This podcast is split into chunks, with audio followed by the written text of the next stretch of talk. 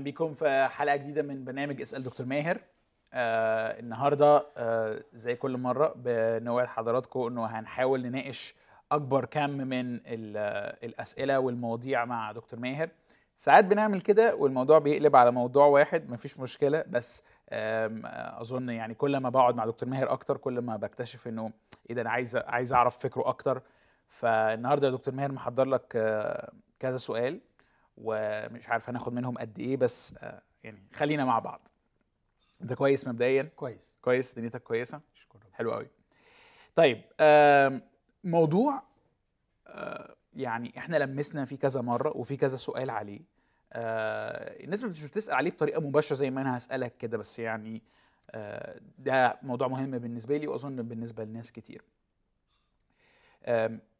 كنت أقعد أسألك في الشهور اللي فاتت الكنيسة هتبقى عاملة إزاي لما نرجع من الكورونا؟ الكني- الكنيسة هتبقى عاملة إزاي؟ تفتكر الناس هتبقى متحمسة ترجع ولا مش ترجع؟ وهكذا. بس أنا يعني الفترة اللي فاتت آه، أنا أنا يعني عضو في كنيسة محلية هنا وبختم فيها وعايز أبقى دايما بأثر فيها وكده. خليني أقول إحنا ابتدينا نرجع شوية صغيرين بس عندي كده نوع من ال... عايز أقول علامه الاستفهام أو حاسس إن أنا مستغرب شوية هو هو إحنا بنعمل إيه يعني آه،. وكأني جوايا كده حاجة بتقول لي آه، مش الهدف بس إن إحنا نرجع. للعادي بتاع زمان في حاجة لازم ربنا يبقى عملها وسطنا. ولو هزود حتة على ال... على ال... يعني الفكرة اللي جوايا دي أنا من من سنين كده قريت الكتاب ده اسمه Where do we go from here لواحد اسمه آه، رالف نيبر آه، والراجل ده ببساطة بيحاول يعني يشرح هو يعني كاتب ساخن يعني بيحاول يشرح آم، سذاجة الفكرة إنك تعتبر الكنيسة مجرد مبنى بيتعمل فيه آم، اجتماع أسبوعي. وبيحاول يأكد الفكرة الكتابية اللي يمكن ناس كتيرة جدا موافقة عليها إنه الكنيسة هي جسد المسيح هي الأعضاء دول اللي عايشين حياة المسيح في كل يوم من أيام الأسبوع مش مجرد اجتماع معين أوكي؟ وأنا الفكرة دي نخششت جوايا وغيرت حاجات كتيرة فيا وصارعت كتير معاها لكن ما أكدبش عليك لسه مش عارف ومش شايف قدامي نموذج عارف يعيش كده. فلما دلوقتي الناس بتقول يا جماعة الكنيسة رجعت يا جماعة الكنيسة رجعت يا جماعة الكنيسة رجعت جوايا صراع. آه الاجتماع رجع بس في نفس الوقت ما هي الكنيسة ما مشيتش ما هي الكنيسة هي إحنا. بس في نفس الوقت الست شهور اللي فاتوا اللي أنا شفته إنه جسد المسيح ده فقد كل تأثيره في المجتمع اللي حواليه. إذا كان ليه تأثير من الأول. ماشي يعني أنا أنا ماشي أوكي. فكأنه أنا عايز أقول الكنيسة مش مجرد مبنى لكن في نفس الوقت بفقدان المبنى فقدنا كل شيء. فده يقول إيه؟ على وضعنا فاهمني؟ فاهم يا دكتور؟ أنا عارف إن هو مش. سؤال يعني واضح بس كأني بشارك معاك حاجة مضايقاني أو تعباني. آه، وأحب أسمع رأيك فيها ون- ونشوف هتوصلنا لفين يعني. يعني بما إنك ما سألتش سؤال محدد يعني فخليني أشاركك ببعض الأفكار وأنت حاول تاخد منها اللي ممكن تسأل فيه يعني. آه الكنيسة كيان روحي. ولما نقول كيان روحي آه فهي مصممة لتحقيق أغراض روحية من خلال النصرة على قوى روحية مضادة. ماشي. آه، إيه اللي أقصده بكده؟ أقصد إنه أول مرة سمعنا عن الكنيسة سمعنا عنها من رب يسوع نفسه. والحدث حدث التجسد الحاضر والماثل على الأرض كان حدثا جللا يعني كان حدثا عظيما. آه، مش بس أحدث تغيير في التاريخ البشري أحدث تغيير في العالم الروحي. يعني إحنا لما بنقرأ الاناجيل وبنشوف الهياج الرهيب هياج رهيب لأجناد الشر الروحية الأرواح الشريرة لما نشوف إبليس بيأتي بضراوة رهيبة على المسيح وبعدين على الكنيسة. فنعرف إنه هذا الاختراق اختراق ال ال ال الله غير المحدود للبشرية بتاعتنا في جسد بشري. ده مش مجرد حدث عادي. بس المسيح قصد إن يكون في continuity في استمرارية لهذا الحدث التجسدي الجبار من خلال الكنيسة. وعلشان كده حصل في خصوصا في الثلاث قرون الأولى كانوا الآباء يكتبوا كتير عن totus Christus المسيح الكلي. لا فصل بين المسيح والكنيسة. لا انفصال بين المسيح والكنيسة. إحنا كبروتستانت في القرن السادس عشر ونتيجة انحرافات معينة في تاريخ الكنيسة رحنا ناحية سولا كريستوس وده حقيقي المسيح وحده. بس لما قلنا المسيح وحده كنا نقصد أن المسيح وحده هو طريق الخلاص للإنسان. مش الكنيسة اللي بتخلص الإنسان المسيح يخلص الإنسان. لكن في تطرفنا في الكلام عن سولا كريستوس المسيح وحده كطريق الخلاص أهملنا دور الكنيسة. أوكي.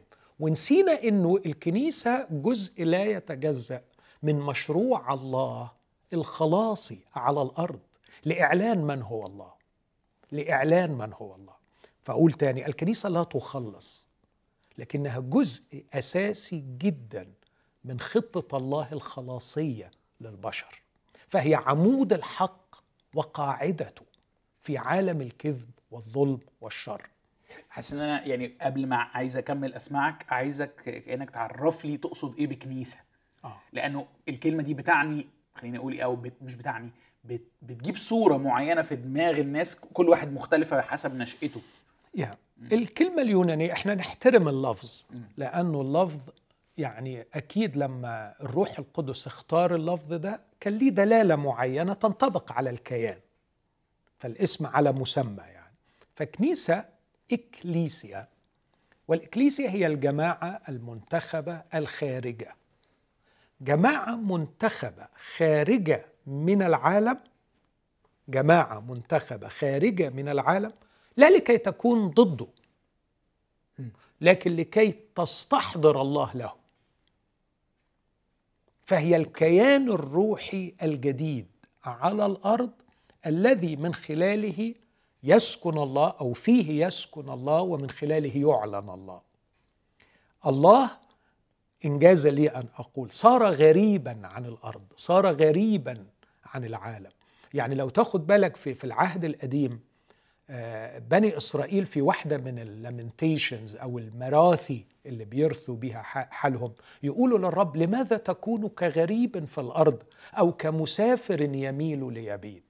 ألم تختر صهيون مسكنا لك يا رب؟ ألم تختر أورشليم لكي تكون لك يا رب؟ لقد صرت غريبا عن كل الأمم إذ اختاروا آلهة غيرك وعبدوا الأوثان. أوكي.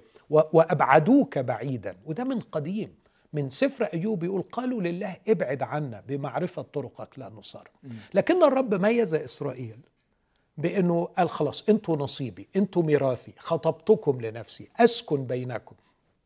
لكن إيه اللي عمله إسرائيل بعد كده؟ في في بيت يهوى أقاموا سارية للوثن. وبجوار بيت الرب في أيام يوشيا كان هناك بيت للمأبونين. يعني دمار كامل وطرد للرب من أرضه. الله مصر على أن يعلن محبته للبشر. الكيان الروحي الجديد الذي سيعلن الله للبشر فيه يسكن الله ومن خلاله يعلن نفسه للبشر. ليس كيان مكون على أساس عرقي على أساس طبقي على أساس اجتماعي على أساس لغوي لكن كيان من كل الأمم والشعوب والقبائل كيان روحي بشر. بشر. وهنا عشان كده بقول إنه الكنيسة هي استمرار لعملية التجسد لأنه بعملية التجسد قرر الله أن يعلن عن ذاته ليس من خلال knowledge من, من ليس من خلال معلومة لكن من خلال شخص. okay. وده الفارق بين الكتاب المقدس وشخص يسوع المسيح. الله بعدما كلم الآباء بالأنبياء بأنواع وطرق كثيرة كلمنا في هذه الأيام الأخيرة في ابنه. ف اللوجوس أو ال logic بتاع ربنا الإقناع بتاعه أو الحكمة بتاعته اللي هيعلنها لنا تعلن لنا لا من خلال كلمات لكن تعلن لنا من خلال شخص مشهودا له من الكلمات مشهودا له من الكتاب. okay. استمرارية هذا العمل من خلال الكنيسة أن الله يعلن نفسه من خلال أشخاص. okay. عايز عايز أبين بس العلاقة بين التجسد والكنيسة. التجسد الله أعلن ذاته من خلال شخص يسوع المسيح. هذا المنهج طبعا مع الفارق الجوهري في اختلاف طبيعة المسيح عن طبيعة البشر اللي هم الكنيسة هو الله ونحن المخلوقين. لكن المنهج الجديد ده أن يكون إعلان الله عن ذاته من خلال أشخاص يسكن فيهم الروح القدس. دي الفكرة دي الحاجة اللي عمالة في بالي حاسسها يعني إيه نازلة داون جريد قوي آه إنه إنه الله في الأول يعلن عن نفسه من خلال الرب يسوع الكامل اللي من غير عيوب أو كده وبعدين يكمل هذه العملية بتاعت الإعلان من خلال أشخاص ساقطين ومقصرين زينا. دي ده ده رأيك ورأي منطقي جدا بس مش ده رأي المسيح. ويتهيألي أنت تحب أنك تتبع رأي المسيح. يعني أفكرك بآيتين. المسيح كان رأيه عكس كده خالص. في يوحنا 14 شايف المشروع ده إنه الأعمال اللي أنا بعملها الناس دي اللي هتيجي هيعملوها وهيعملوا أعظم منها. آه، كان شايف إنه المشروع اللي الله الآب خططه ورتبه واللي هو وضع حجر أساسه بموته وقيامته المشروع ده عظيم جدا. على أساس إنه الناس دول هياخدوا نفس نوعية حياته اللي هي الحياة الأبدية. فالحياة البشرية التي استحضرت الله على الأرض هي الحياة الأبدية في صورة بشرية. إن الحياة أظهرت. الحياة الأبدية التي كانت عند الآب أظهرت لنا. خد بالك من الكلام اللي بقوله ده يوسف مهم. لأنه ال- ال- الحياة الأبدية في صورة بشرية هو ده الاختراق الجديد هو ده اللي فاصل. فدي مش الحياة الآدمية الطبيعية ده مش الاستمرار للإنسان الأول في وضع أخلاقي أفضل. okay. لا. تحول كامل ده في. حاجة اسمها خليقة جديدة okay. في الإنسان الجديد المخلوق بحسب الله في البر وقداسة الحق أو القداسة الحقيقية وليست القداسة الدينية المزيفة يوجد خلق إنسان جديد بحياة أبدية هيديهم حياته الأبدية ممكن نتكلم على الحياة الأبدية دي كتير ودي مش مجرد حتى الولادة من الله دي أعمق مم. من كده إنها حياة ومش هي حياة إلى الأبد أو لا. حياة لكن هي نوع حياة نوع حياة. كامل بالظبط. في qua يعني نوع آه quality نوع حياة مش كم مش كمية بالظبط okay لو عايز توصفه هو ما ظهر في يسوع المسيح. هذا هو الإله الحق والحياة الأبدية. لما يوحنا بيوصفه في النهاية يصف يسوع يقول هذا هو الإله الحقيقي. الإله الحق يعني الإله الحقيقي والحياة الأبدية. فيسوع المسيح نفسه هو الحياة الأبدية. شجرة الحياة حياة الله في صورة بشرية. وعشان كده لما نأكله بالإيمان ونطعم عليه حياته فينا فنوع الحياة اللي ظهرت في يسوع هي اللي موجودة فينا حاليا. okay. وده لا يمكن الاستمتاع به بدون بقى البركة العظمى الثانية في ال- في الكنيسة سكن الروح القدس. وعشان كده يسوع لما قام من الأموات لو تاخد بالك راح للتلاميذ ونفخ. مم. كانهم بيقول لهم هنبدأ خلق جديد. آه، زي تكوين okay. نفخ الرب في أنفه نسمة طلع الإنسان الأول. الإنسان الثاني صار آدم الأول نفسا حيه وصار آدم الأخير روحا محييا. أوكي. فآدم الأخير مش اتنفخ فيه يبقى نفس حيه لكن هو نفسه روح محيي يعطي نفس نوعية حياته لكائنات فيجعلهم من نفس صنفه. فقال لهم نفخ وقال لهم اقبلوا الروح القدس. سيأتي الروح القدس ويسكن فيكم ويجعلكم واحدا معي تحملون نفس نوعية حياتي وتواصلون ارساليتي على الأرض بأن تكونوا الهيكل فكما كنت أنا هيكل يحل فيه الله ويعلن ذاته أنتوا هتكونوا الهيكل. من خلال نوعية حياتكم وسكن الروح القدس فيكم لكي تتمموا هذه الإرسالية. اقبلوا الروح القدس. وجه الروح القدس يوم الخمسين وجعلهم جسد المسيح. وبعدين بولس لما يتكلم عن الروح القدس يسميه ناموس روح الحياة في المسيح يسوع. فهذه الحياة لها روح هو الروح القدس. فباختصار تاني أقول الكنيسة هي تلك الجماعة التي نالت حياة يسوع المسيح توحدت به ونالت حياته ويسكن فيها الروح القدس فيواصل الله من خلالهم العمل اللي كان بيعمله المسيح.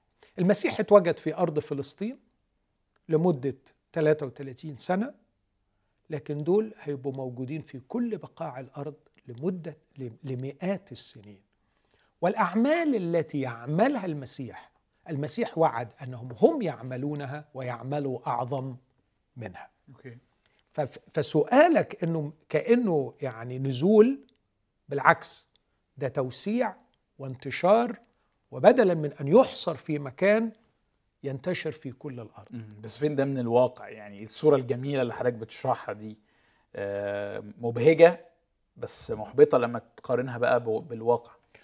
هرد على النقطة دي بس في الأول خد بالك المسيح ما قالش المعجزات التي أنا أصنعها هو يصنعها ويصنع لا مش بتكلم عن المعجزات أنا آه. بتكلم عن التأثير والإرسالية وال... يعني لو أنا لو فعلا يعني عايز أقول إيه التأثير بتاع سكن الروح القدس وتغيير الكيان أو تغيير الوضع الانتولوجي زي ما حضرتك دايما بتقول لأشخاص معينين بقوا جماعة مختلفة أتوقع بقى انطلاق و و و وتأثير ونمو مش بس في العدد بس كمان نمو في في نوعية الأشخاص ويعني بس ده مش موجود قوي يعني.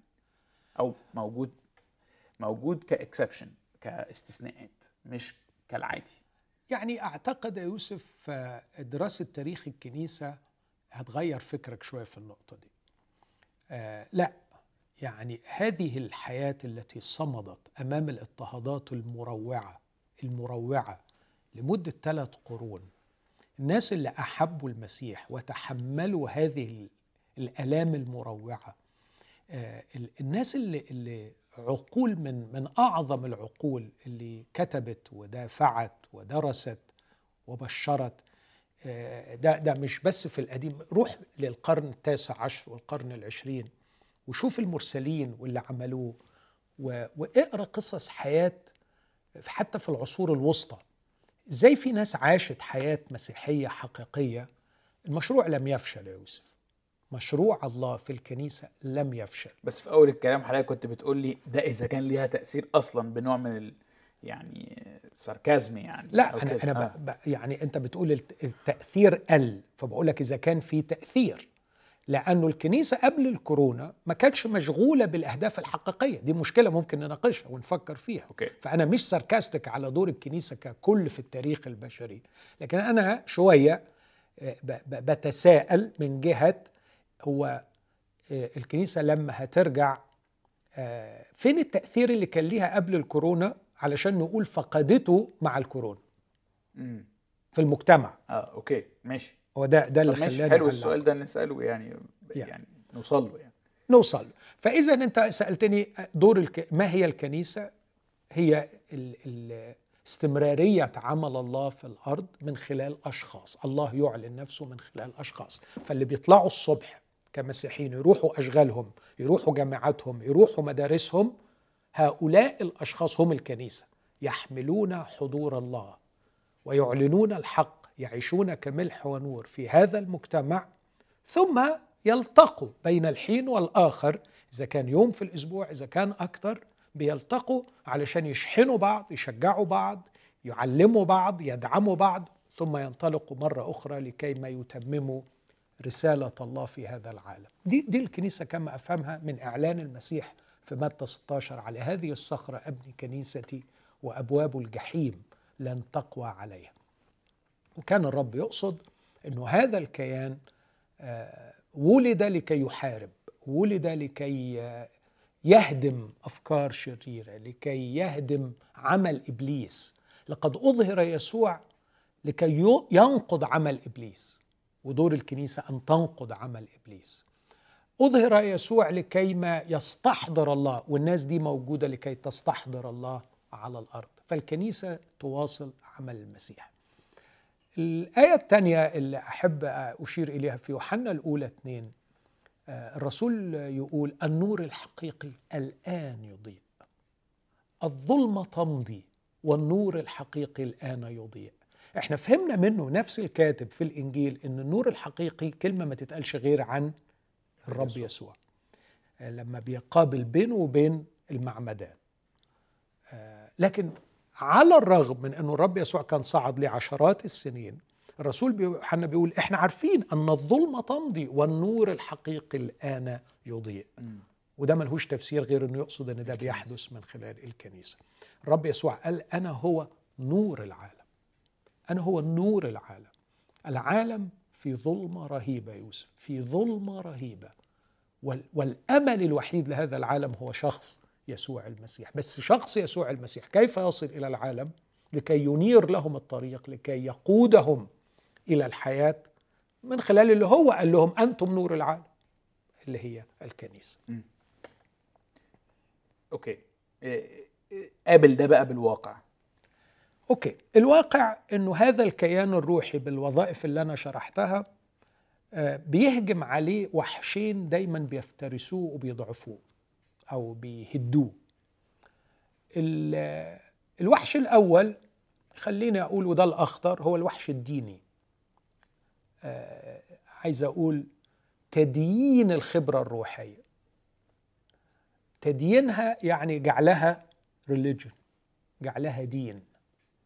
وأنا أعتقد إنه أو مأسستها في شكل ديني آه، جعل مؤسساتها يعني تخليها زي انستتيوشناليزيشن آه. يعني يعني آه. جعلها مؤسسة دينية م.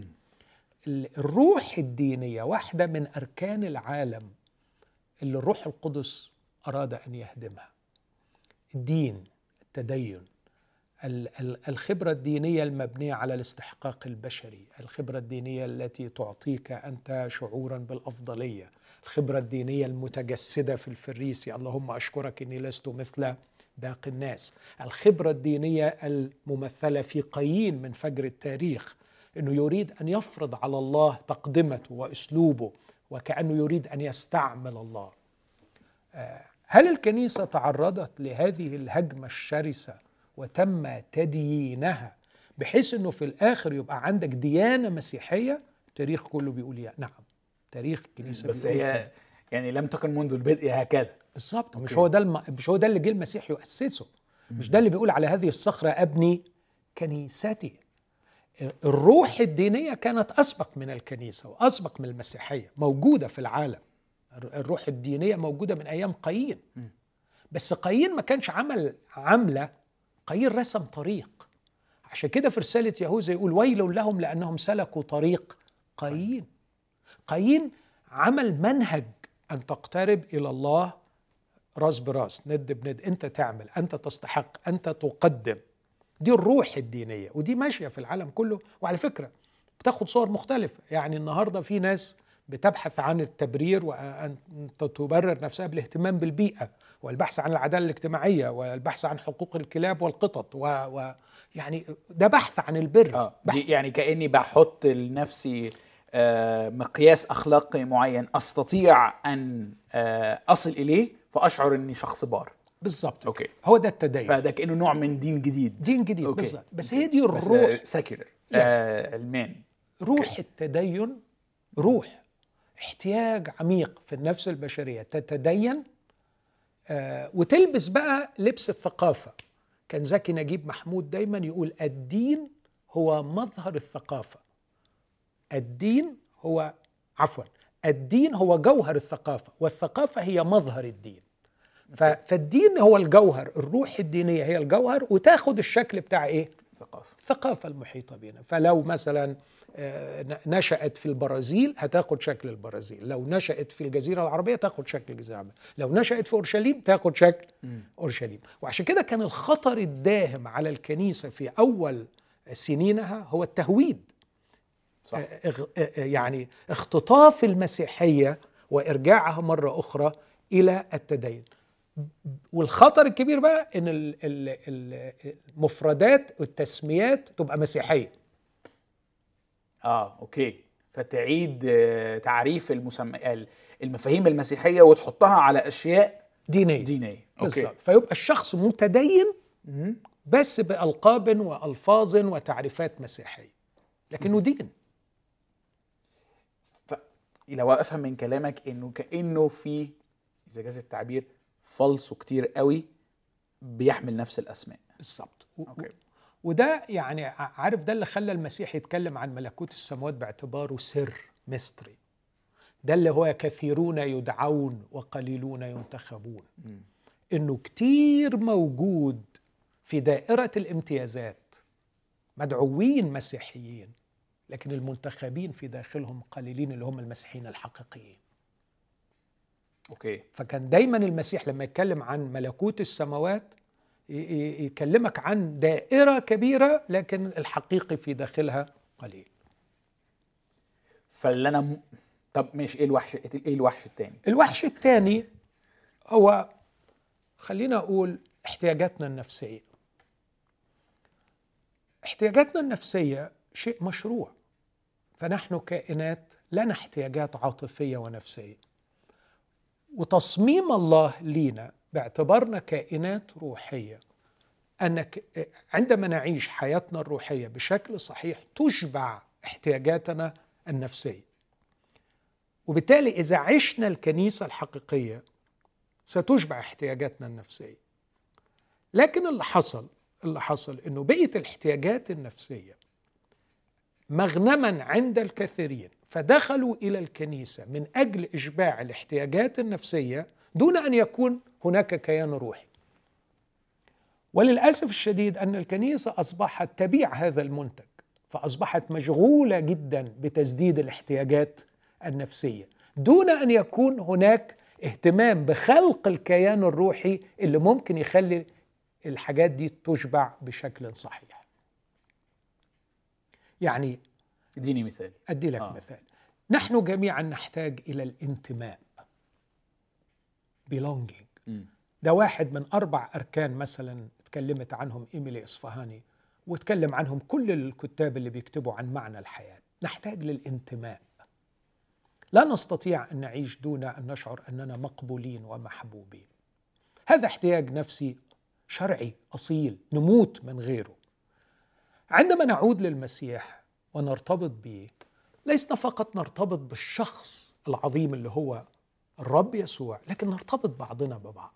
فيشبع عندنا الاحتياج للانتماء. okay. بس بيشبع بطريقة صحية حقيقية.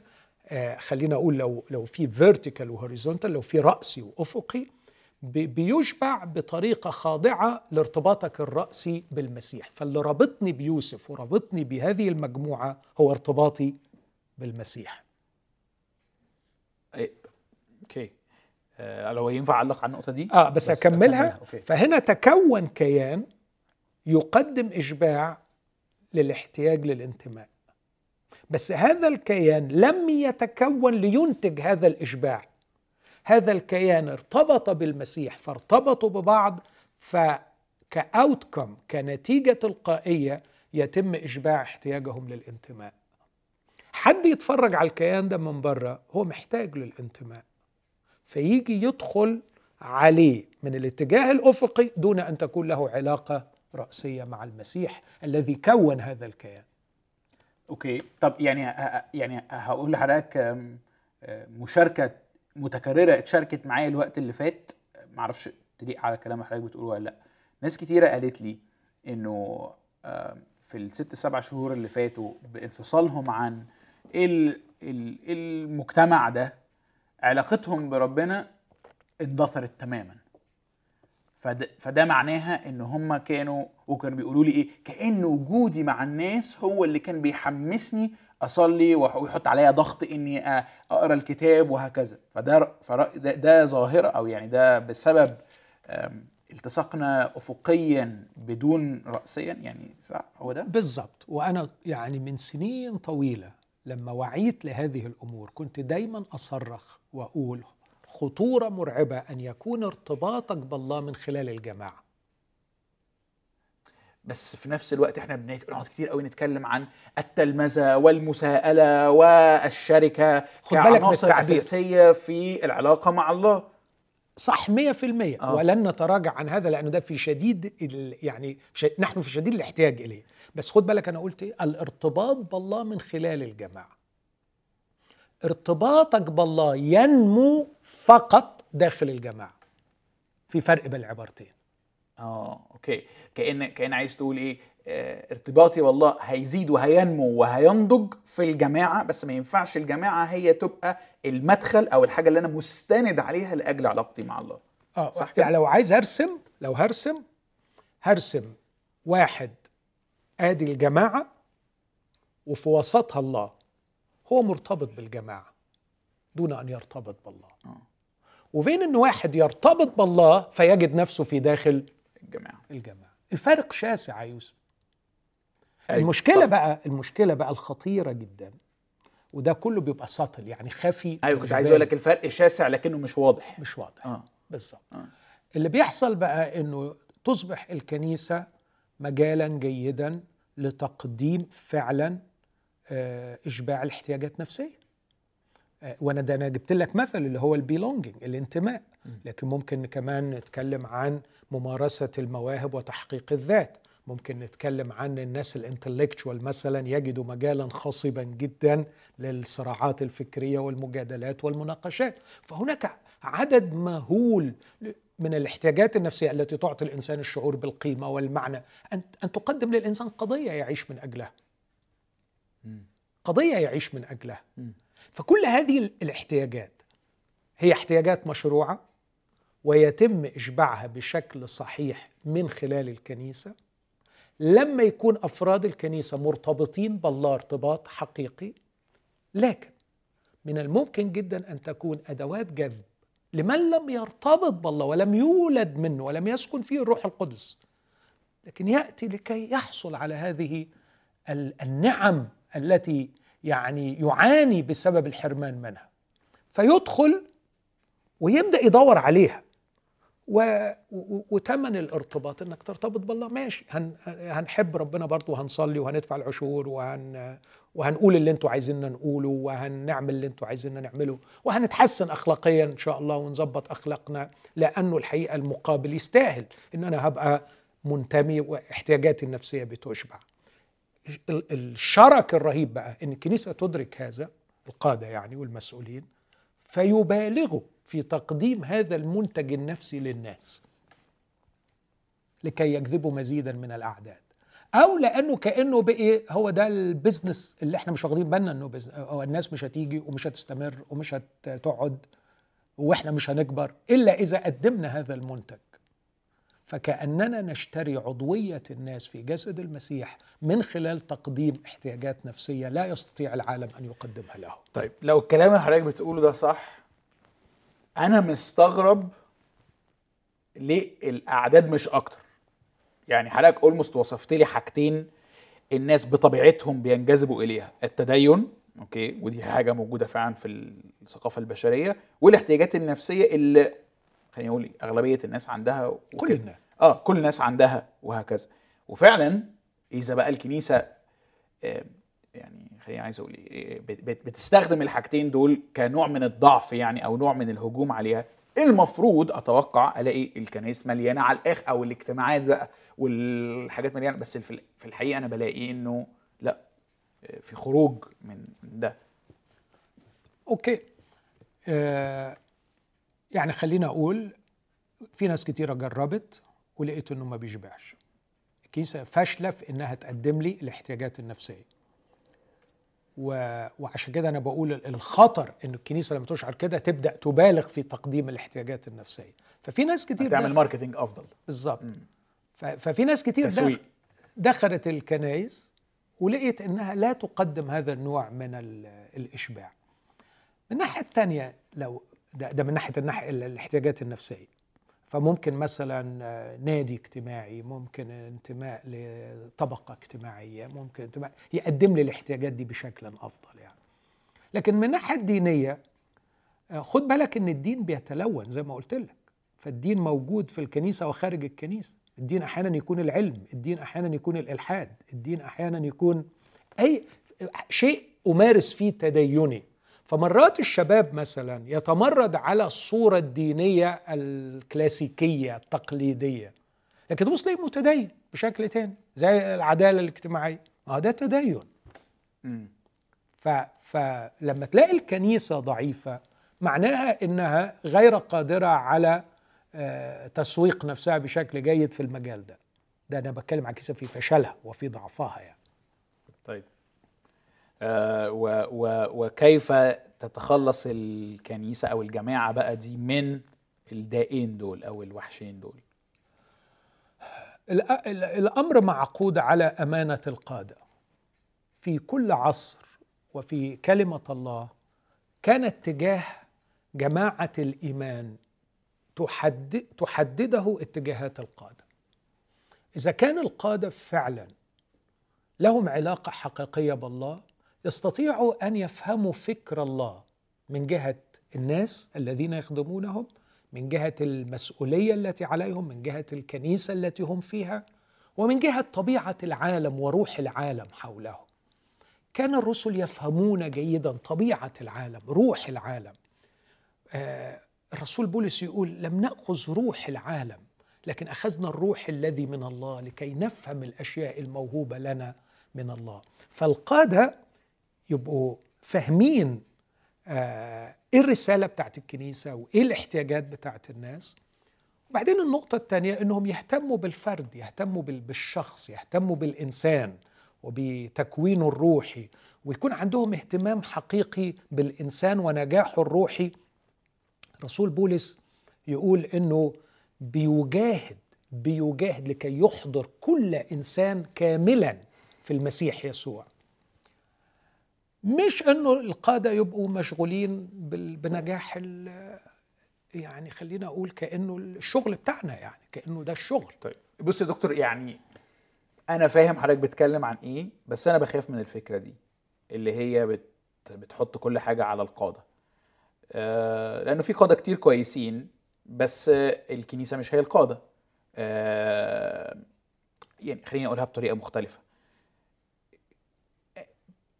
أنا جاي من مجتمع لما كلمة الكنيسة بتتقال فيه الكنيسة عملت الكنيسة ما عملتش الكنيسة اثرت الكنيسة نجحت دايما اللي, اللي تعنيه الكلمة دي هم خمس ست أشخاص. هم المسؤولين وماسكين الدنيا. وأنا عايز أقول الخمس ست أشخاص دول يعني فعلا إذا هم ناس صالحين وبيحبوا ربنا ومش عارف هم يقدروا يعملوا إيه؟ unless أو يعني unless الجسد كله عنده توجه مرسلي وكرازي وإنه يهتم بالأشخاص. يعني هو الأسيس ده هيهتم بال ألف شخص ولا ب 100 شخص ولا ب 200 شخص. ال ال يعني جزء من الكتاب ده مثلا كان بيقولوا إنه 10% فقط من آه، أعضاء الكنائس بيشتغلوا و90% متفرجين. وانلس ال 90% دول تحولوا إن هم يشوفوا نفسهم هم الكنيسة. وهم جسد المسيح. إيه اللي مطلوب منهم؟ يعتنوا ويرعوا ويتلمذوا ويكرزوا ويخدموا وكل الكلام ده. هتفضل ال... ال... مين كأنك مين ماشي على عربية لوري كبيرة على موتور 128 يعني. مين هيحول ال 90% دول إلى وعي أو يخلق فيهم الوعي بحقيقة كونهم جسد المسيح وأنه عليهم أنهم يكرزوا وعليهم أنهم يتحركوا؟ مين اللي هيخلق فيهم الوعي ده؟ القادة. القادة. صح. بص في الآخر بس كتير من الأوقات لما القادة بيحبوا يعملوا كده الناس عايزة تقعد في دور المتفرج. لأنه إن أنت تعيش بقى كنيسة حقيقية آه شيء مكلف. أكيد. بس أنا أعتقد هنا هيرجع الأمر لأمانة القائد. هو عايز نجاح ظاهري ولا نجاح حقيقي للأشخاص دول؟ ويكون وديع يعني مؤدبا بالوداع المقاومين. يعني حتى لو هو مقاوم شغلتك تشتغل مع المقاوم بحيث إنك تربحه في النهاية. لكن خضوع القادة للسيستم آه، يؤدي بنا إلى حالة صفر القضاة. في النهاية كل واحد سيفعل ما يحسن في عينيه. آه، بص أنا بس بتكلم عن خبرة دكتور إنه ساعات لما القادة يحبوا يغيروا التوجه ده خلينا نقول إيه الشعب هو اللي عايز القائد يخضع لل system. ويفقد الأمل ويقوم يعني يخ- يخضع للسيستم. لو القائد ده موجود في هذا المكان بدعوة من الله الرب هيشدده وهيديله نجاح. وده اللي حصل في كل التاريخ البشري. لا تخف لي شعبا كثيرا في هذه المدينة. تكلم ولا تسكت. هناك دائما يعني أتقياء يستجيبوا. هناك تلاميذ حقيقيين في كل مكان هيستجيبوا. لكن افتراض إنه يعني آه، مفيش قادة حقيقيين مثابرين وافتراض إنه في قادة حقيقيين مثابرين بس الناس عمرها ما تستجيب دول افتراضين متشائمين جدا وخاطئين جدا وإلا ما كناش نبقى موجودين إحنا. إحنا هنا موجودين وما زلنا بنحب ربنا وبنخدمه لأن في قادة سبقونا تعبوا وكافحوا وكتبوا وعلموا وتلمذوا وعشان كده إحنا مستمرين. آه يمكن ما كانوش perfect وإحنا مش perfect وما فيش قادة perfect من كل كاملين من كل النواحي لكن افتراض إنه ما فيش قادة مخلصين حقيقيين ده تشاؤم آه، غير صحيح. وافتراض إنه القادة الحقيقيين هيشتغلوا مش هيبقى في نتيجة آه، يبقى ما نقفل بقى ون- ون- ونروح نموت. لا في قادة حقيقيين وفي ناس هتستجيب. معلش خليني أزق حتة آه كمان في قوي الحتة دي. sorry يعني براحتك sorry لا sorry. براحتك. يعني لأني يعني عايز أقول إيه آه، جزء من من كنيسة محلية وإيدي إيدي فيها قوي. بشوف إنه ال خليني أقول إيه التوقع من. من القادة إن هم يوعظوا كويس. فاهمني؟ يعني الوعظة حلوة. لكن مش لكن إذا حاولوا إن هم يشتغلوا ويتحدوا الناس في أفكارهم وفي ال lifestyle بتاعهم وكده لا بيبقى فيه دايما مقاومة. ارجع اوعظ ما مش عايزين أكتر من كده منك. وفي نفس الوقت بيلام لأنه مش بي مش بيرعى ومش بيسأل على الناس لما ما يجوش الاجتماع.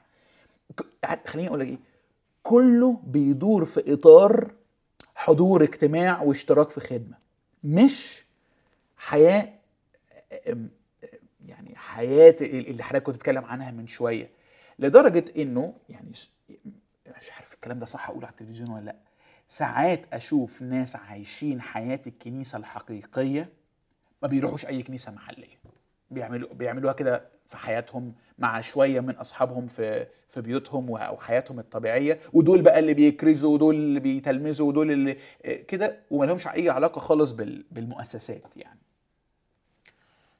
يعني من الممكن أن أن تجتاز كنيسة محلية في وقت من الأوقات حالة ضعف من الممكن انه حالة الضعف تنتشر في معظم الكنائس لكن هذا هو تاريخ الكنيسة. كانت هذه الحالة تستمر ثم يرسل الله يعني رجال ينهضوا بالكنيسة. يعني لما تقرأ التاريخ كله ال- القديس أثناسيوس آه، عاش حياته معظم وقته كان يخدم وبعدين يتنفي وبعدين يخدم وبعدين يتنفي. ومرة قريت إنه هو هو كاتب كده إنه في في فترة من الفترات كانت أعظم فترة نجاح للكنيسة في مصر لما كان منفي ما بيقدرش يروح كذا فكان بيعمل اجتماعات في البيوت وبيخلي الناس يعني تلتحم ببعض ويبنوا أحدهم الآخر وهم في البيوت. آه، لما آه، إنجلترا تقدر تقول كاد العمل الروحي أن يموت فيها تماما وأصبح نظاما تقليديا ميتا يعني ما فيهوش حياة. أقام الرب جون ويزلي في القرن ال- الثامن عشر وبدأ بعمال المناجم واشتعلت إنجلترا بنهضة عظيمة جدا وهكذا. فعايز أقول إنه من الممكن أن يحدث آه، ما حذر منه الرب ملاك كنيسة أفسس. أنت بتشتغل وبتعمل لكن تركت محبتك الأولى.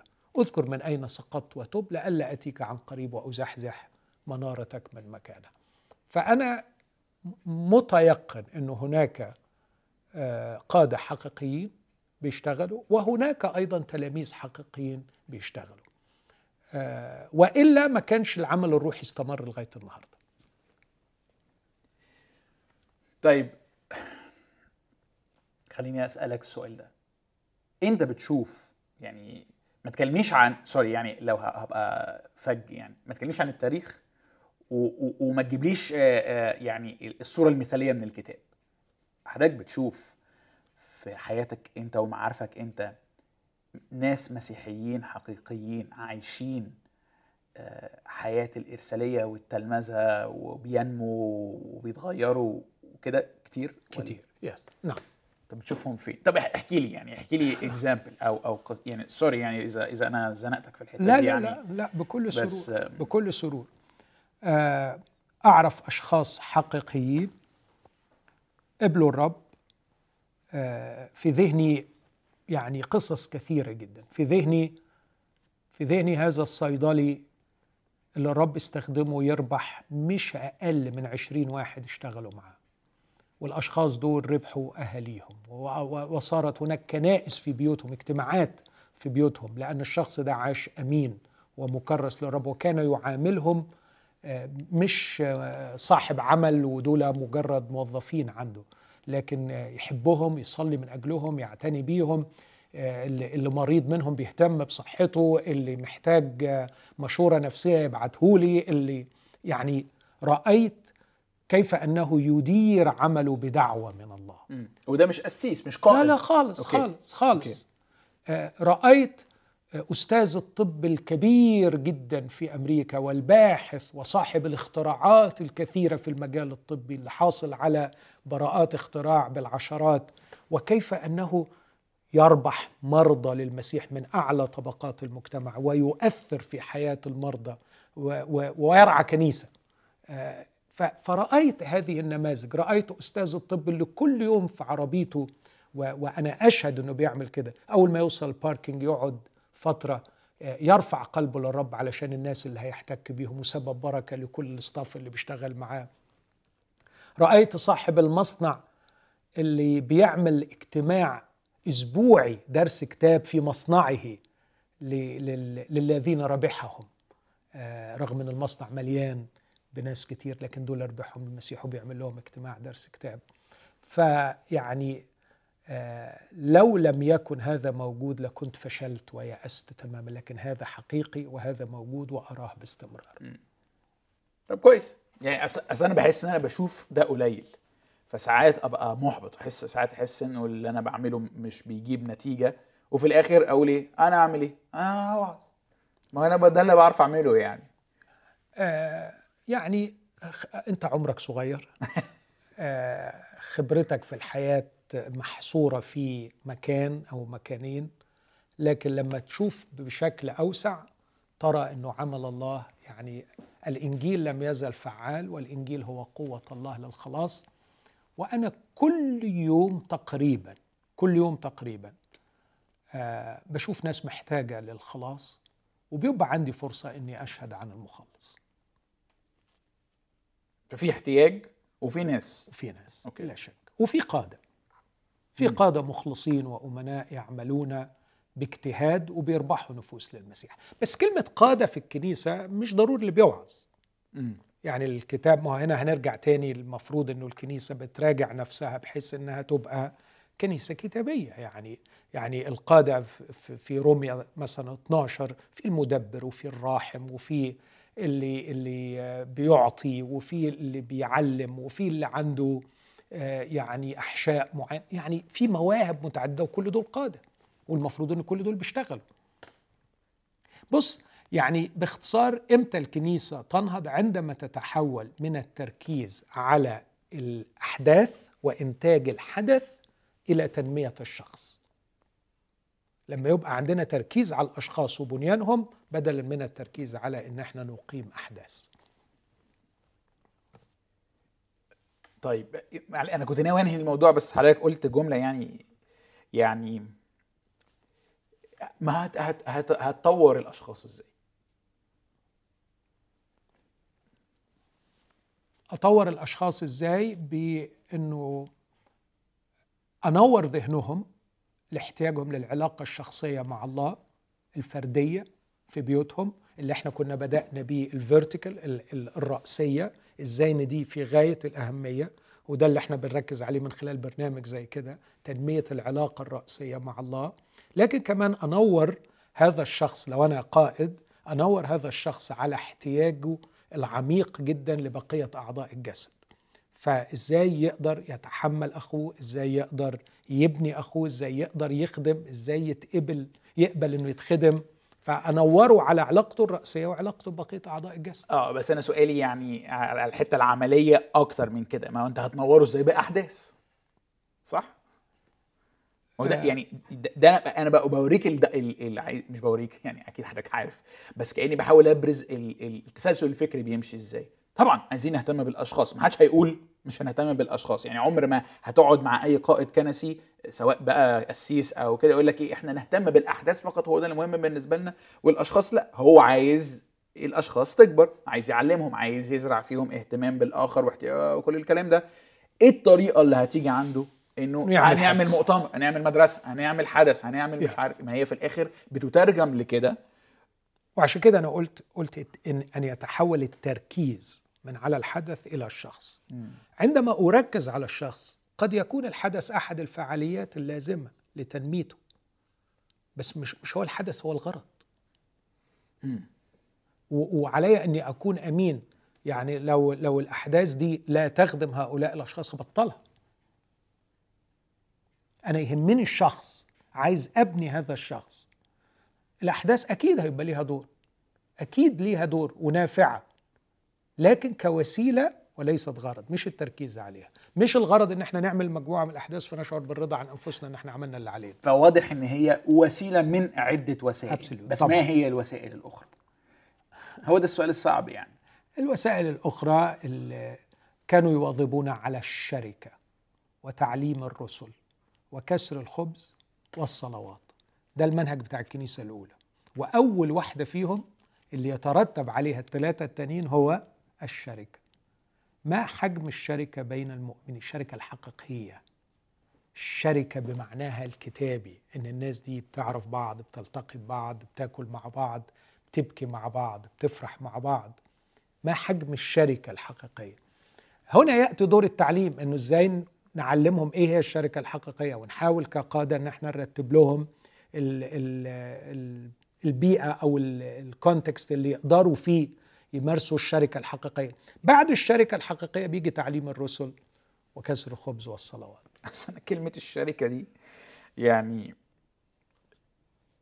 بغض يعني بغض النظر في كنايس كتيرة تعني بازار بيتعمل نصف سنوي. أنت ممكن تطلع من تجربتك الشخصية شوية علشان نقدر أنا نكمل رأيي إن الحلقة. تجربتي بتعكس تجربة لا، ناس. كتير وعايز أقول إيه؟ أنا واحد من جيلي التصقت بكنيسة المحلية رغم إني شفت فيها مشاكل كتير. ودايما هيقول لك إيه be the change you want to see كون التغيير اللي أنت عايز تشوفه. لكن أنا الوحيد اللي من دفعتي مثلا اللي لسه قاعد وغالبا من كل دفعة بيقعد واحد أو اتنين من 40 آه، وناس كتيرة بت- بتسيب علاقتها بربنا تماما.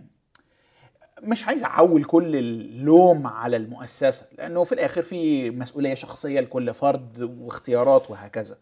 بس كأني يعني يعني أنا ليه إيه اللي وصلني هنا؟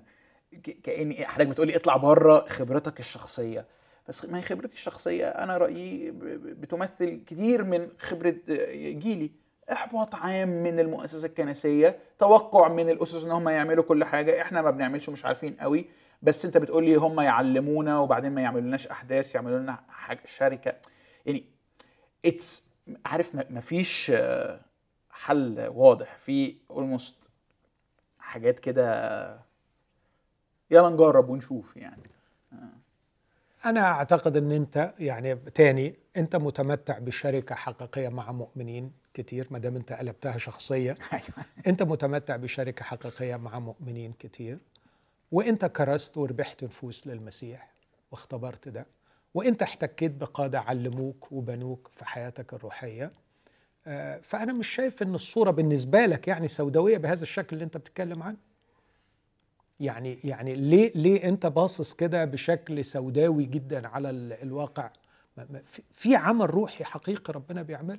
وبعدين خبرتك الشخصية ما تنساش برضو إنها محدودة جدا بنوع الطائفه والمذهب والمكان المحلي يعني وسع مخك في في عمل إلهي عظيم في أماكن كثيرة وإن كنت أنت لا تراه بالشكل اللي أنت يعني متوقع آه يعني يمكن أنا عندي يعني حاجة كده اليه كده زي ما شايف نفسي لوحدي. واحس إنه طب ما لو أنا عرفت يعني حضرتك بتقول أنت عرفت تعملها أو يعني أنت ربنا هيئ لك المناخ إنك تعمل بس حاسس إنه طب ليه ما فيش ناس أكتر؟ طب ليه آه، أعرف ناس كتيرة جدا مش حاسس إن عندهم باشن للمسيح وللحياة دي رغم إنه مش حاسس إنه هو ممكن يعني بس وفي نفس الوقت مش عارف مش عارف ألوم ال- القادة فقط ومش عارف ألوم الشخص فقط يعني بتلخبط كده.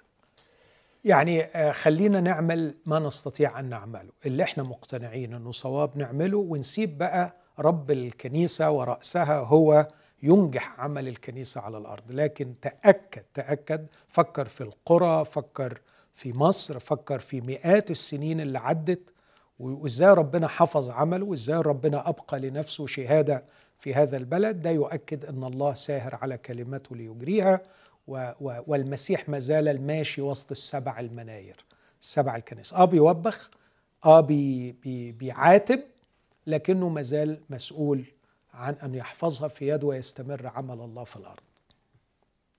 okay. طيب أنا هنقل الموضوع. عندك حاجة تانية تقولها. في الحتة دي؟ لا. طيب مو- موضوع يعني برضو يعني شخصي ال- ال- اللي شدني ليه سؤال اتسأل من واحد من ال- من الجمهور. آه، بيقول كيف نجيب عن أسئلة الأطفال اللاهوتية.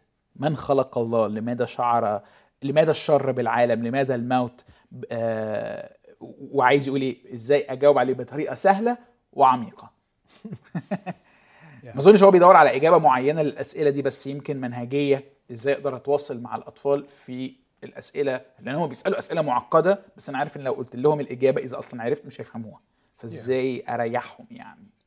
okay يعني أنا أقدر آخد ده في إطار شوية أوسع من كده. يعني الطفل مثلا في سن أربع خمس سنين بيسأل حوالي من 400 ل 500 سؤال في اليوم. الله. وأنا أعتقد إن دي الفرصة الذهبية الرائعة لتكوين ال bond مع الطفل لتكوين الارتباط معاه مش بس الارتباط الفكري الارتباط العاطفي. مرات الولد بيسأل أسئلة كتير جدا. ليس لجوع عقلي فقط لكن لمجرد إنه حابب يقعد بابا قدامه ويسمعه بابا بيسمعني ماما بتسمعني بابا بيرد عليا. فعارف بتتطور إنسانيته كإنسان بيتكلم وبيعبر وبياخد وبيستقبل وبيحاور.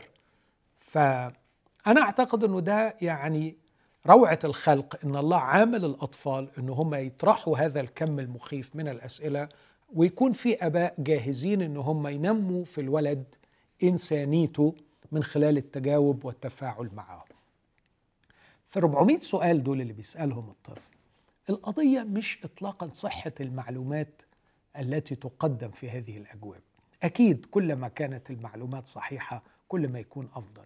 لكن الدافع وراء الأسئلة الكثيرة عند الطفل هو الارتباط بهذا الأب أو بهذه الأم الذي يبث في إنسانيته. وعايز يكبر عايز ينمو. فأتمنى أن الآباء يكونوا حاطين في اعتبارهم أنه مش القضية الكبرى هو محتوى المعلومات اللي بقولها له. قد ما هو هذا النوع من التواصل بيني وبينه. فدي نقطة يعني أولية جدا ومهمة جدا. أوكي. أنا عندي قصة بحكيها في في المجال ده. آه، كان رفيق ابني آه، طول اليوم في رجليا ويسألني أسئلة. طول ما أنا موجود في البيت هو في رجليا طول اليوم فعلا يسأل إيه ده؟ وليه كده؟ وليه عم و...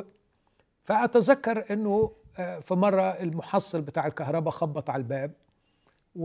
وأنا رحت وخدت منه الإيصال وده بيجري ورا. مين ده يا بابا؟ مين يا حبيبي استنى حاسب الراجل. رحت حاسبت الراجل ورجع وهو مش مبطل. مين ده يا بابا؟ مين ده يا بابا؟ مين؟ وهو عمره يمكن كان سنتين ونص ثلاث سنين. فقلت له ب- ببص... ب- قعدت قدامي قلت له رافي اسمع. هذا محصل شركة الكهرباء المصرية. جاء لكي يحصل منا المبلغ الذي ينبغي أن وقلتها له باللغة العربية. وهو بيسمع. بيفكر يعني هز براسه مبسوط جدا. إن أنا قلت له المعلومات الخطيرة دي يعني. فاللي عايز أقوله إنه فالإجابة نجاوب على الأسئلة باللغة العربية الفصحى. وكل حاجة هتمشي تمام. ال- ال- القصد اللي عايز أقوله إنه غاية الطفل وجوعه هو للتواصل أكثر من ال- المعلومة. نفسها. آه، يعني ما ما الآباء ما يزنقوش نفسهم في حتة يا لهوي هعمل إيه لما تسأل السؤال الفلاني. لكن ممكن تس... هل أنت متاح لابنك في كل وقت بحيث إنه يعرفك ويثق فيك ويطمئن لك. على فكرة هو ممكن يعيش بعناء أسئلة غير مجابة إذا كان يجد حضن يحتويه. وعقل يتسع لأسئلته. okay. okay. فاهم قصدي في فاهم. النقطة دي؟ فاهم. آه، يعني آه، أعتقد إن ده في غاية الأهمية. برضو بحكي تاني حكاية عن عن ابني لما آه، كبر بقى وبقي بيسأل أسئلة صعبة وأسئلة إلحادية وتعبني وأرهقني وما عرفتش أجاوبه فعلا. لأنه كان بيقرأ أكتر مني. يا آه okay آه كان كان بيقعد يفرغ آه، كلمة كلمة كتابات آه، كريستوفر هيتشنز آه، ده. مفيش أمل لينا بقى يعني كده. فعمال يكتب يكتب يكتب وبيجي لي وأنا ما كنتش ببقى قريت ال- الحاجات دي يعني the latest أحدث حاجات. فكنت ما بعرفش أجاوبه لكن بحاول وبحاول وبحاول. ففي مرة قال لي آه لقيني كده محبط. فقال لي آه، بص يا بابا أنا بشك في كل الإجابات اللي أنت بتقولها لي لكن في حاجتين أنا مستحيل أشك فيهم. أنا مستحيل أشك في قلبك إنك تكون بتخدعني أو مش بتحبني. ومستحيل أشك في عقلك إن أنت نفسك مخدوع. فأنا مطمئن جدا لقلبك ومطمئن جدا لعقلك. أنا أعتقد إن إحنا ده ده اللي ممكن نكون تارجت بتاعنا نوصل له. لن نستطيع أن نقدم أجوبة على كل الأسئلة التي سيطرحها علينا أولادنا. لكن على الأقل علينا أن نصل إلى حجم من التواصل معهم. الأمين والفعال الذي يجعلهم يثقوا في قلوبنا ويثقوا في عقولنا. أنا واثق إن بابا بيحبني وأنا واثق إن بابا مش بيضحك عليه ومش مخدوع لكن مذاكر وفاهم وبيقدر وبيحاول وبيجاهد. علشان يتعلم. okay. طب بس يعني يعني thank you على الإجابة دي. رأيي إن هي يعني بتحط بتغير الإطار خالص بتاع السؤال إن أنا مجرد يعني تحدي عايز أفلفص منه إلى علاقة عايز أبقى يعني عمود فيها بيحب وفي نفس الوقت بيدي نموذج إنه أنا ببذل مجهود وهكذا. بس عارف في قصة ال- القصة اللي ساعات كاريكاتيريه وفي نفس الوقت مشهورة أكيد حصلت مع ناس آه، آه، لما لما مثلا حد في العيلة آه، يموت أو كده تيتا أو عم كده فالإجابة ليه راح فين؟ راح عند يسوع. okay؟ فيسوع ده يطلع الحد الشرير اللي اخذ مني الحد اللي أنا بحبه. أو اللي مات نفسه شرير. آه. لأنه سابني وراح الحتة الحلوة. آه okay. okay هجرني يعني آه هجرني أوكي. و... okay. و... ورفضني ولو أنا حلو enough لو أنا حلو بالقدر الكافي ما كانش بابا سابني طيب. كمثال يعني كمثال نقدر نجاوب على السؤال آه، ده إزاي؟ ما هنا بقى أو الأمر نتجنب يعني, إيه؟ ما يعني نقولش دي إيه؟ كانت النقطة الثانية إنه الأمر بقى هيعتمد على على الأقل ثلاث حاجات عمر الولد القضية اللي بيسأل فيها وال... والحاجة الثالثه المهمة إمكانيات الولد ال- الفكرية والنفسية يعني يعني مش شطارة إن أنا أقول إجابات محفوظة سابقة التجهيز لكن الأمر يعتمد على العمر. فالإجابة على طفل عنده أربع سنين غير ثمان سنين غير عشر سنين والإجابة في موضوع خطير زي موضوع موت أحد الأحباء غير موضوع بابا أنا جيت منين و... ويعني إيه جواز. يعني كل موضوع آه ليه حديثه وليه مدخله وكل طفل وليه مدخله. فمش عارف ادي لك مانيوال يعني. لكن في, في, في- كل قضية في محاذير. عرفناها منين؟ من رؤيتنا للأخطاء المتكررة والنتائج بتاعتها. زي مثلا اللي أنت ذكرته ده. آه، انه إنه آه، ده راح حتة أحسن. ده راح عند يسوع. آه، يسوع أخده علشان هو تعب ومش عايز يتعب تاني مثلا. دي إجابات خاطئة مدمرة لنفسية الأطفال. أو على الاقل مش مدمرة متعبة لنفسية الأطفال وممكن ترسخ في اذهانهم أفكار سلبية عن الله أو عن الشخص اللي فقد. آه وكأني علشان كده عايز عايز برضو يعني أوكي حسب. دايما الإجابة هتبقى حسب. بس آه، إديني قماشة طيب أعرف أشتغل بيها. يعني آه، لأنه خلينا نسمع في موضوع الموت ده. لو لو ابنك اللي عنده أربع سنين سأل سؤال زي كده. اديني نموذج إجابة. ممكن ونقول إن النموذج ده مش إجابة محفوظه سابقة التجهيز آه، تنفع لكل الأشخاص في كل الأوقات بس اديني اكزامبل يا إنه بقول إنه فلان مات لأنه حصل له حادث لأنه عي لأنه المرض ده بيموت وهو مات. لكن إحنا عندنا رجاء في إيماننا المسيحي إنه الشخص اللي مات ده الرب يسوع هيحفظه. وفي يوم من الأيام في حاجة اسمها القيامة الناس هتقوم من الموت. فبرجع السبب لشيء طبيعي إحنا لازم نخلي بالنا من الأمراض لازم نخلي بالنا من الحوادث ده شيء طبيعي. فنزهت الله عن إنه يكون السبب ونزهت الشخص اللي مات من إنه يكون بإرادته راح. بإرادته خني أو غدر بيا أو أناني فضل راحته. وفي نفس الوقت بثيت رجاء إنه دي مش نهاية القصة. إنه في حاجة معجزية ربنا هيعملها وبيقوم الشخص ده مرة تاني okay. ماشي. حلو. طب بما إن إحنا بقى في المنطقة دي okay وبما إن أنا دايما أحب أقلب الموضوع عليا آه، حضرتك عارف أنا أنا في شهور قليلة هبقى أب لأول مبروك. مرة. thank you وولد. آه، وأنا الم... يعني أنا بقالي يعني خمس سنين متجوز وأنا دايما كان عندي خوف جامد من موضوع الخلفة ده. وبرضه أظن ناس كتيرة من جيلي عندهم ال- الخوف ده. منها حاجات اللي هو الأسئلة زي أنا خايف أجيب ابن في عالم بشع زي ده لاجل عشان كمان ال social media بتحسسنا إن الدنيا اوح يعني وحشة فعلا يعني أو بتخلينا ان تاتش مع كل حاجة وحشة. بس هو ما اكدبش عليك يعني أنا خوفي الأكبر هو مني أنا كأب. يعني يعني أنا دايما عيوب شخصيتي واضحة قدامي رغم إن ده ما يبانش لناس كتير بس هي فعلا دايما واضحة قدامي. وبخاف بسبب عيوبي أعمل عقدة في في ابني. مع بقى الضغط الفظيع اللي فعلا ما تعرفش تمسكه منين إنه لازم تبقى تدي حرية لأولادك بس في نفس الوقت ما تبقاش حرية سايبة آه، تسيب علشان ما تنتجش شخصية آه، ضعيفة وخانعة. آه، تكون بتديهم نوع من التوجيه بدون أن تفرض شخصيتك عليهم. تبقى protective بس ما تبقاش over حاجة مرار يعني مرار.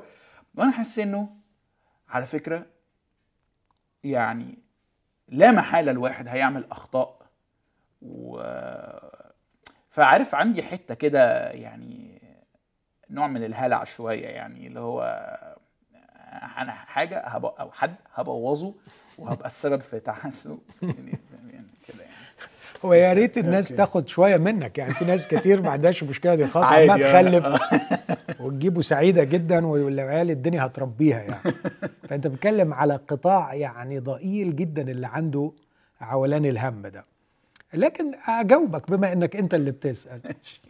آه خليني أقول كام فكرة كده ولو في حاجة عايز تسأل فيها ممكن آه، نزود أكتر. الحاجة الأولانية إنه آه أعظم دافع يشجعني على احتمال سخافة الأولاد وتعبهم هو إني سأتطور في إنسانيتي لكي أكون انسانا حقيقيا كما يريدني الله. آه لو الله شاء وسمح أن يعطيني طفل فيبقى هيطور فيا جوانب معينة ما كانتش موجودة. فأنا بدونه كان مستحيل هكتسب هذه الأشياء. فدايما حط في ذهنك إن دي فرصة رائعة ليك أنت لكي تتطور لكي تنمو. هتبقى أب. أنت متخيل؟ هتبقى أب. يعني الناس بتقول أنت هتتربى من جديد. بلاش نقول هتتربى بتتطور هتكتسب شيء في شخصيتك ما كانش عندك قبل كده. أوكي. فدي نقطة. النقطة الثانية استند دائما على نعمة الله. عمرك ما هتكون كامل. مستحيل التجنب التام لكل الأخطاء. هتغلط هتغلط. في أخطاء كتيرة هتحدث. لكن استند على نعمة الله. استند على نعمة الله أنه يدي لك الحكمة والإلهام أنك تتصرف صح في المواقف المختلفة. وشيل من دماغك تماما تماما فكرة أن في مانيوال معين هتتبعه وهو ده اللي هيمشي الولد صح. شيل من دماغك. كتير ببعت الرسالة دي لما حد يجي يقول لي يا دكتور أنا عندي آه، ابني ولا عندي مراتي عنده مرض معين قول لي أتعامل معاه إزاي. الكلمة دي بتغيظني وأتمنى ما حدش يسألهاني لأنها بتغيظني. فببعت دايما رسالة كده جاهزة في مخي. حبيبي الإنسان ده مش جهاز. بينزل من الشركة معاه manual. إزاي؟ ده إنسان. اختزال الإنسان إلى machine ليها manual ده تهريج. الإنسان إنسان.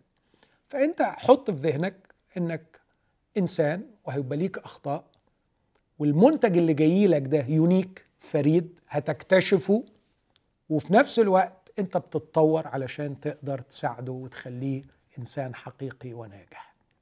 ف آه، انت هتتطور وده دافع جميل جدا لأنه هي دي هو ده اللي هنطلع بيه من الدنيا إن إحنا نتطور نكتمل نبقى أفضل.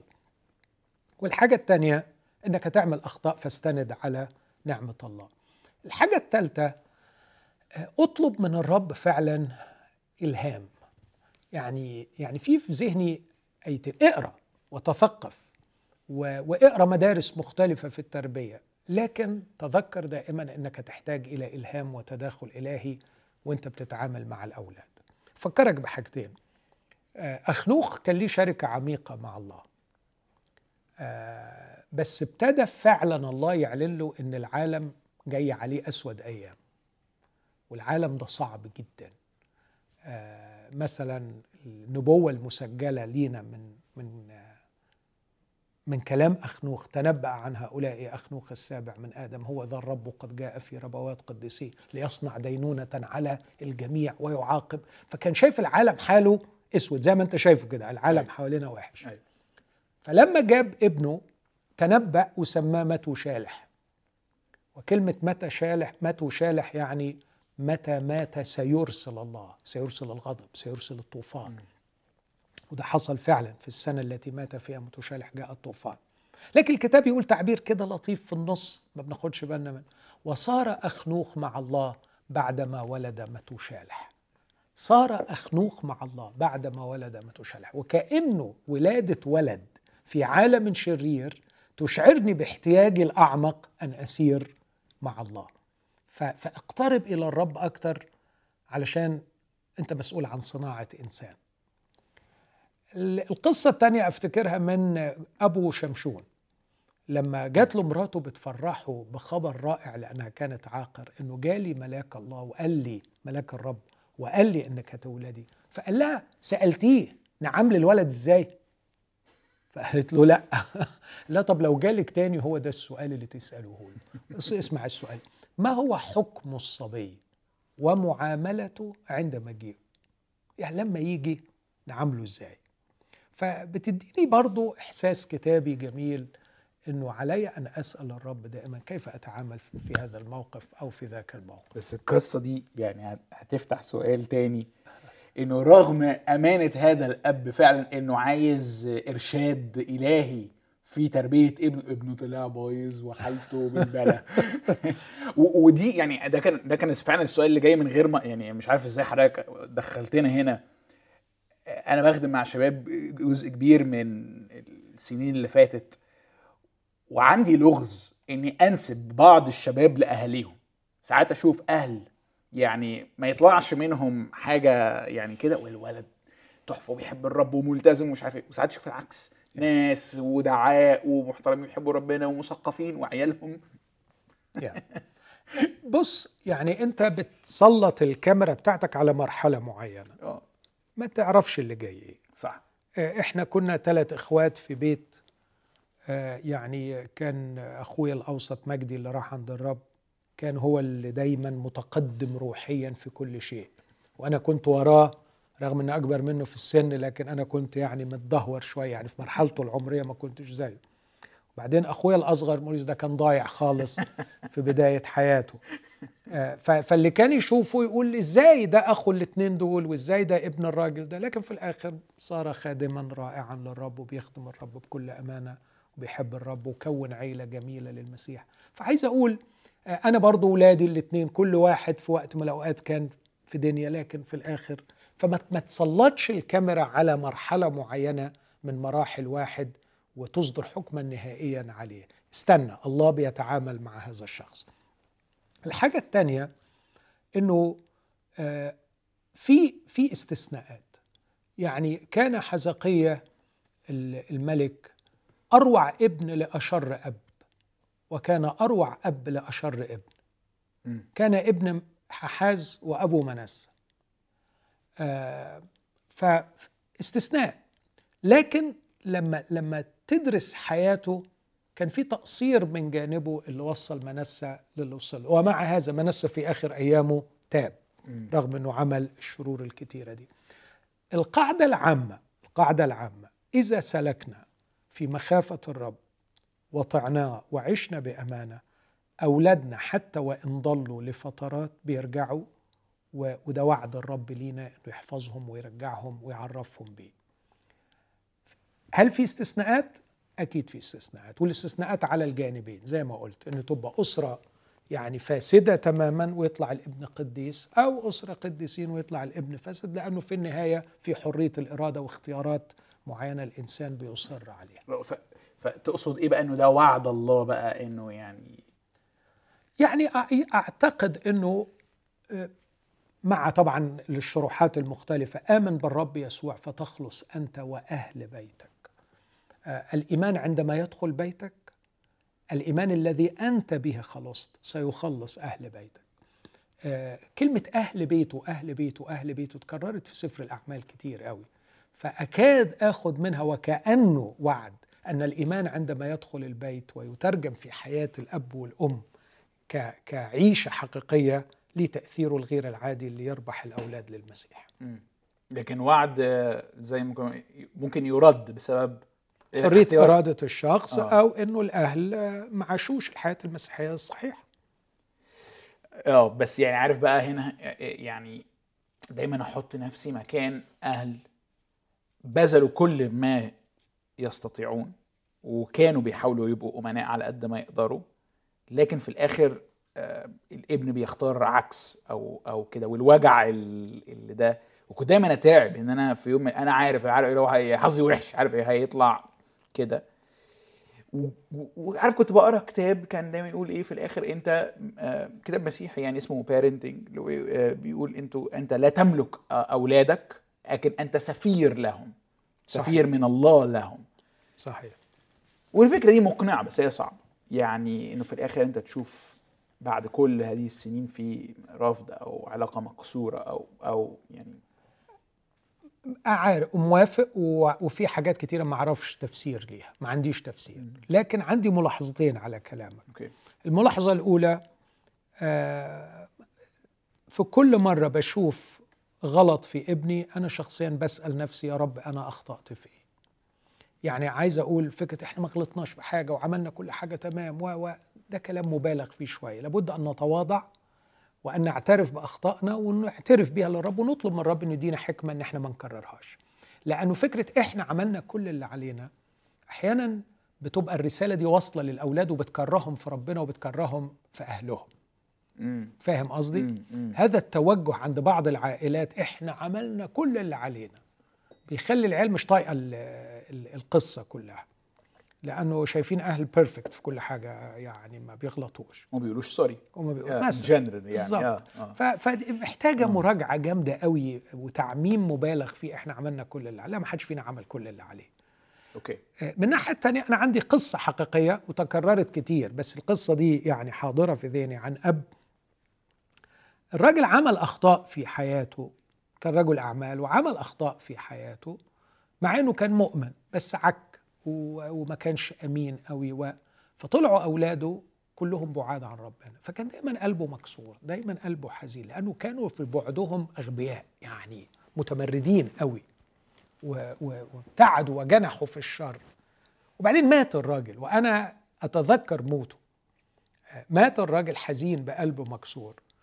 بعد ما مات بفترة طويلة ولاده الأربعة رجعوا للرب. أصغرهم رجع لربنا عنده 56 سنة. دي قصة حقيقية. مش معقول. آه. مش معقول. يعني فعايز أقول دايما هناك رجاء أن الرب يستجيب الصلاة التي رفعت من أجل الأولاد. أوكي يعني إحنا قدامنا وقت قليل. معلش حضرتك يعني آه، عايز عايزك يعني تساعدني في الحتة دي. حتة ال- الاتزان ما بين ال- دايما الناقدين اللي بيقدموا في التربية حرية زيادة كبت. حماية زيادة آه، مخاطرة وعبط. تنوع ووفرة أو لأ نشد على الولد عشان يعض وينشف. يعني عارف اللي هو يعني آه، ودايما الناس اللي اللي بيطلعوا يشتكوا من أهاليهم لو رحت اتكلمت عن الأهل هي هيدافع عن وجهة نظره أو تربيته بواحدة من الحاجات دي. أنا كنت بحاول أحميك. لأ أنا كنت بحاول أنتج شخصية آه، حر يعني أقول لك حاجة أنا قابلت واحد آه، بيشتكي من كتر الحرية اللي اهله اللي أهله ادوها له. بي- بيقول لي يعني من كتر ما هم عمرهم ما قالوا لي برافو على حاجة أو لأ على حاجة لأن هم حاسين إنه إيه أنت اختار اللي أنت عايزه. فعمري ما شفت الفخر في عينيهم. يعني وأنا عايز أقول ده غيرك يتمنى الحرية اللي عندك لانهم حاسس عارف دايما أشعر إني ه... ه... ه... يعني هتطرف. ما بين نوع لنوع. يعني أنا أعتقد إنه تطبيق المبادئ على النفس آه، هو أعظم ضمان لتطبيقها على الآخر. يعني المعلومة دي مش جديدة إنه علينا أن نكون متزنين بين الحرية. يعني لو قلت لأي واحد أنت من أنهي منهج تديهم حرية كاملة ولا تشد عليهم جامد؟ عمر ما حد خير الأمور الوسط. آه بالظبط. أيوه بس بس طبيعتنا دايما هتخلينا السؤال بقى انت في حياتك عايش إزاي؟ هو هو ده السؤال. الأولاد يتعلموا بالمشاهدة الأولاد يتعلموا بالمعاملة. آه يعني انه انه ولادك يبقوا موجهين في حياتهم وفي قراراتهم بسبب حضورك الطاغي داخلهم حضورك أنت كشخص داخلهم. حضورك بشخصيتك بمميزاتك بعيوبك. أنت حاضر. جواهم. فده هيعتمد على أمرين. يعتمد على إنك تكون متواجد في حياتهم وقريب منهم وهم عندهم فترة طويلة جدا محتاجينك فيها ويحبوا إنهم يقعدوا معاك ويحبوا إنهم يتعلموا منك. فعندك وقت طويل بس مش بس الوقت. مين الشخص. مين الشخص اللي, ه... اللي هي... ه... ه- يعني هيسكن في داخلهم؟ مين الشخص؟ يعني كتير ولادي يقولوا لي أنت معايا في كل حتة. أنت معايا في كل حتة. حتى وأنا يعني في في في أصعب مكان وفي أوحش مكان أنت قاعد لي. أنت جوايا. ف... وجوايا بحب يعني مش متضايق مني. آه. كويس. آه. ف... ف... فأنا عايز أقول الأمر يعتمد على المبدأ اللي أنت تقتنع بيه عيشه. مش تتعلم مبدأ من كتاب عشان تطبقه على أولادك بس أنت مش عايشه. مش عايشه. مش ملوش لازمة. ما بيطور بيتأثروا يا يوسف بشكل مخيف بشخصياتنا أكتر من الكلام اللي إحنا بنقوله. ما هي دي برضو حاجة مخيفة لأن أنا ساعات يعني يمكن ده نوع شخصيتي بس أنا ابص على نفسي وأحس إن أنا عمري ما مقتنع بنفسي. يعني أنا عكس الأهل اللي, اللي هم بيقولوا إحنا عملنا كل حاجة. أنا غالبا لو سألتني كمان 20 سنة أقول ده أنا ما عملتش حاجة غير إن أنا قصرت. يعني كويس بس ما تسوقش فيها قوي. يعني يعني يعني ما توصلش لل... للأولاد فكرة إن أنت ضايع يعني وإن أنت ما بتعرفش أي حاجة وإن أنت فاشل. لا أنت مش كده يعني. يعني بلاش المبالغة في هذا. الأمر. لكن آه طور في شخصيتك و... و... وكن أمين وصادق معهم في تربيتهم وتأكد إنه في النهاية آه، ما رأوه وما شاهدوا وده اللي قاله بولس حتى في الحياة المسيحية في التلمذة. ما رأيتموه فيه. okay. حلو قوي ميرسي يا دكتور ماهر كمان ثلاث شهور غالبا هيبقى عندي بقى مجموعة تانية من الأسئلة في الحتة دي لما يشرف. آه، ميرسي يجي بالسلامة وإن شاء الله. نفرح بيه ميرسي. ميرسي على متابعتكم ونشوفكم الأسبوع الجاي.